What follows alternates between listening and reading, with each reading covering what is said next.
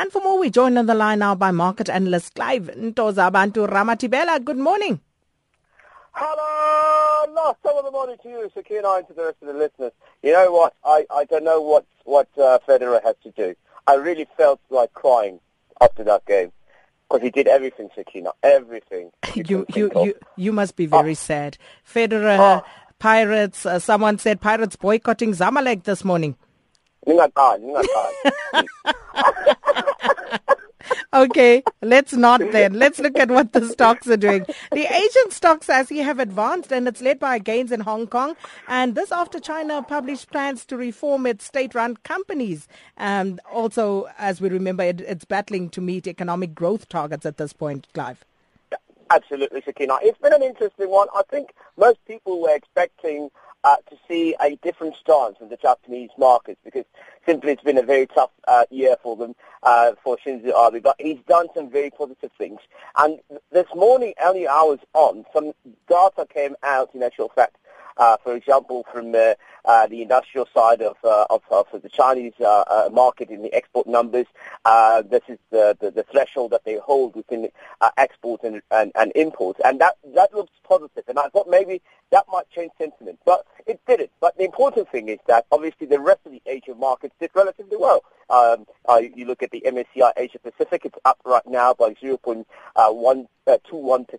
and also if you look at some of the surrounding Asian markets as well. Um, uh, Indonesia also in the positive as well, very nice. Jakarta also up in the positive as well. So that sort of helps stimulate some positivity uh, early on in the hours, and I'm, I'm hoping that that stimulate uh, or that positive vibe will continue on to the JSE later on this, uh, this morning. Mm. And uh, just looking at what's going on in Singapore for a moment there, Clive, uh, the ruling party, and they, of course, are just fresh off a parliamentary uh, win. Now, they will need to guard against complacency as uh, they head into a sixth decade of leadership there.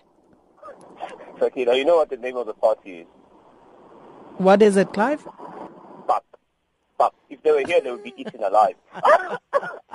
anyway, this, this, this, this political party has done well. You know what? What was interesting was to hear the leader speak about advancing uh, Singapore's uh, economy, which he has done absolutely amazingly over the last decade, and he has continued to work hard. The opposition, Sakina, could not hold any seat at all. They came out, out of the 89 seats available, they got 81, and over and above that, they had 70% of the votes on their side. It means that the, uh, the, the people of Singapore believe strongly uh, that this party can actually continue to do well. What posed a concern was the fact that uh, they talk about uh, them not taking things any seriously anymore because they think they've done enough for the economy. So they started relaxing, and there was a bit of uh, uh, uh um, uh, inconsistency in terms of their approach to politics, their implementation to, to, to, to, to their policies. And so this has somehow sparked a revived sort of feeling that they could actually continue. This this particular party, uh, since being in power, Sakina, has helped uh, Singapore reach 6.7% average growth year on year, which is quite f- phenomenal for a, a country that actually has very little resources at all. And so they've, they have, they've been brought back into power and they're promising to do uh, or, or the same again and to solidify the uh, Singapore uh, economy.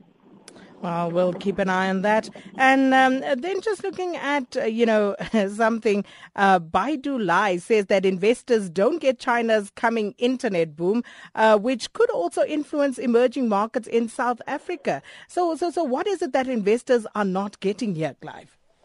They're not getting the numbers. You see, um, at the moment, um, out of the billion people that live in China, only about 350 million have full access to internet and can utilize it. And that's the reason why companies like Baidu, like Alibaba have done well uh, in that particular space. Can you imagine if they can uh, extend the spread and they can actually get half a billion people to be utilizing internet? Can you imagine then if they go and these companies start placing themselves in emerging markets such as South Africa, India, and the like? There's a there's a growing concern or a competitive edge that's that's coming along um, they, they are now called the G4, and uh, um, they're talking about the United States, obviously, and then the other three are India, uh, China, uh, and uh, Japan. Now, all those are in a, are Asian uh, markets. And together they hold almost half of the world's population, which is quite scary, to be honest with you. So what they're saying is if these people can penetrate those markets alone, they'll beat the likes of the Apple if they do it strategically well. And the reason why I, I mentioned it as well, Sakina, last week we saw the results come out of South African internet users that have increased.